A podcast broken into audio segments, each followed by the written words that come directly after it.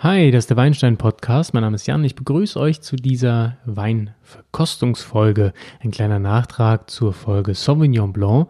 In dieser Folge verkoste ich zwei Weine, einen Pouilly-Fumé und einen Wein aus dem neuseeländischen Marlborough, auch einen Sauvignon Blanc.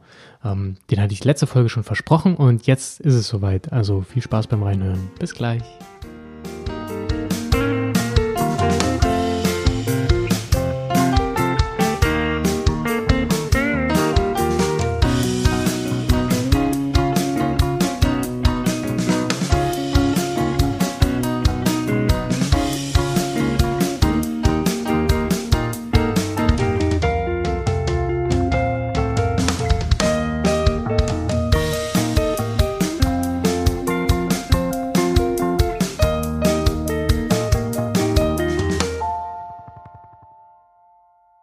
Ja, wie schon erwähnt, letzte Folge fehlten noch zwei Weine, die noch nicht da waren. Das habe ich noch nicht rechtzeitig geschafft gehabt, aber jetzt sind sie da und wir verkosten sie.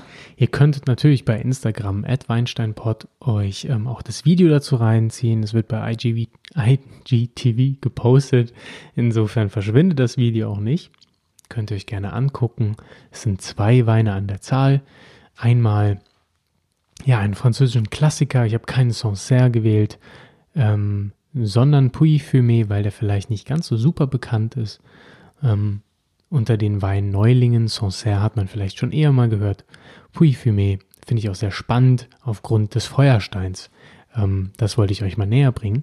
Und der andere Wein ist aus Neuseeland, also Neue Welt Sauvignon, Neuseeland sehr bekannt für Sauvignon Blanc und seine sehr fruchtige Aromatik, daher aus dem Marlborough, der neuseeländische Wein.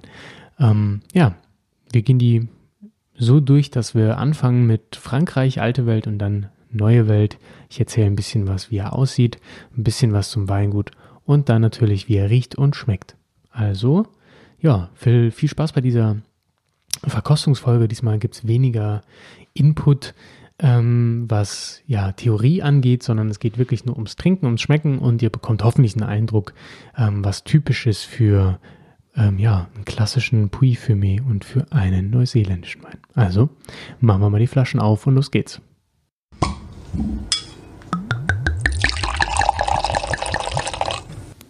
Ja, der Franzose ist von der Domaine Jean-Claude Châtelain aus dem Jahre 2016. Die Weine habe ich diesmal bezogen über Belvini, für die es wissen wollen. Ist keine Werbung, ich kriege dafür nichts. Nichtsdestotrotz, damit ihr ihn nachkaufen könnt, wenn ihr denn möchtet. Das Weingut gibt es seit 1630, Familienbesitz, was nicht mehr so häufig vorkommt heutzutage, dass so alte Weingüter noch im Familienbesitz sind. Ich glaube, die 12. Generation mittlerweile von Vater und Sohn läuft also über Jean-Claude. Das ist derjenige, der das zurzeit leitet. Genau, die machen schon sehr lange immer in Pouilly auch den Wein. Ganze 20 Hektar nennen sie ihr eigen, auf verschiedene Gemeinden verteilt. Und dieser Wein heißt einfach Sauvignon Blanc, hat aber einen netten Zusatz auf dem Etikett stehen, nämlich Le Caillou Silex. Das steht dafür, Silex steht für Feuerstein. Das ist also eine Cuvée aus Weinbergen, die auf dem Feuerstein stehen. Die Argile à Silex. Das ist so eine größere Parzelle sozusagen und davon eine Cuvée. Also wird dieser Feuersteingeschmack wohl betont sein, so zumindest, wenn man dem Etikett trauen kann. Aber das Ganze ist ja auch typisch für die Region. Genau, das Zeug wächst etwa auf 300 Metern Höhe. Wir haben ein bisschen Tonerde noch dabei und natürlich den Feuerstein. Caillou steht übrigens für Kiesel. Die liegen oben auf dem Weinberg drauf. Der Wein im Glas ist grün-gelb, würde ich sagen. Klar, hell leuchtendes Grün-Gelb. Jetzt wird es aber spannender, wenn wir dann mal die Nase in den Wein halten. Genau, in der Nase sehr klares Aroma, sehr geradlinig nach Stachelbeere, Zitrusnoten natürlich und diese Ich rieche ein bisschen Ananas raus, also es geht leicht schon in die tropische Fruchtnote. Ich finde es aber viel geradliniger, die Stachelbeere, das ist so dieses grüne Aroma, das man kennt vom Sauvignon Blanc, und wirklich diese Mineralität, dieses Feuersteinige, das ist dieses, ja, so flintig, wie soll man das beschreiben? Es ist nicht, wie wenn man Streichhölzer anzündet, das ist ja eher schweflig, sondern Feuerstein, wer das schon mal in der Hand hatte, vielleicht beim Wandern oder so, und die so aufeinander schlägt, die Feuersteine, das ist dieses ganz spezielle Aroma, das da leicht dezent drüber liegt, nicht betörend, nicht total, ja, verdrängt nicht die anderen Noten, also wie gesagt, das grüne, kräutrige, das kommt trotzdem raus, und diese schöne Stachelbeer-Ananas-Note, also ja, sehr straight, finde ich. Ich finde, das ist nicht überwältigend von der Fruchtaromatik, sondern das ist relativ diskret.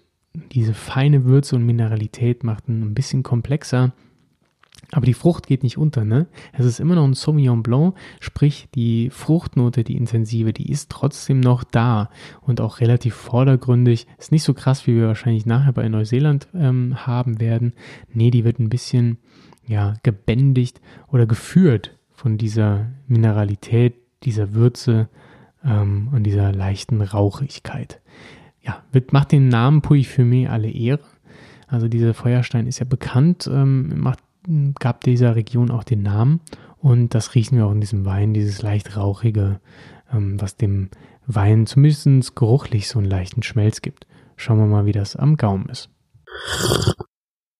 Ja, am Gaumen ist auf jeden Fall die Frucht viel stärker zu merken als noch an der Nase. Ich habe hier eine schöne Ananasnote drin, die Stachelbeere tritt ein bisschen in den Hintergrund, Zitrusnoten, eher so eine Zitrone, keine Limette. Die Ananas wird ein bisschen stärker, aber dieses leicht grasige, kräutrige kommt dann auch noch hinzu. Sehr starke Säure, finde ich.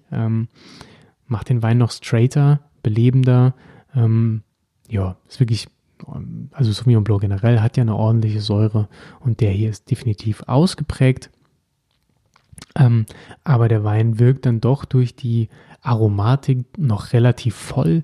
Ist nicht so, dass er gleich abflacht wie so ein Terrassentrinkwein, der einfach nur sauer ist und er beleben soll. Nee, ich finde, das ist relativ ausgewogen, gut strukturiert, bleibt aber trotzdem sehr erfrischend und die Würzigkeit im Abgang ist deutlich spürbar. Das bleibt also so ein leicht mineralischer Nachklang in der Kehle, sehr angenehm, total, ja, ich sage jetzt die ganze Zeit straight, also es ist wirklich ein geradliniger, diskreter Wein, der nicht zu bombig ist von der Frucht, sondern wirklich das alles sehr elegant löst, also eben ein toller französischer alte Welt Sauvignon Blanc, der nicht durch seine Überreife auftrumpft, sondern wirklich das Ganze schön feingliedrig rüberbringt, wirklich ein sehr leckerer, angenehmer, toller Sauvignon.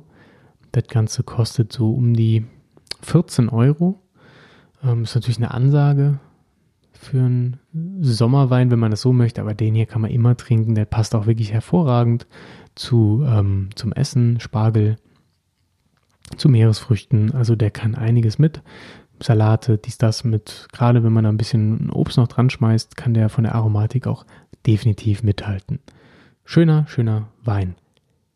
Gehen wir also weiter Richtung Neuseeland und schauen, was da uns aus dem Glas entgegenströmt.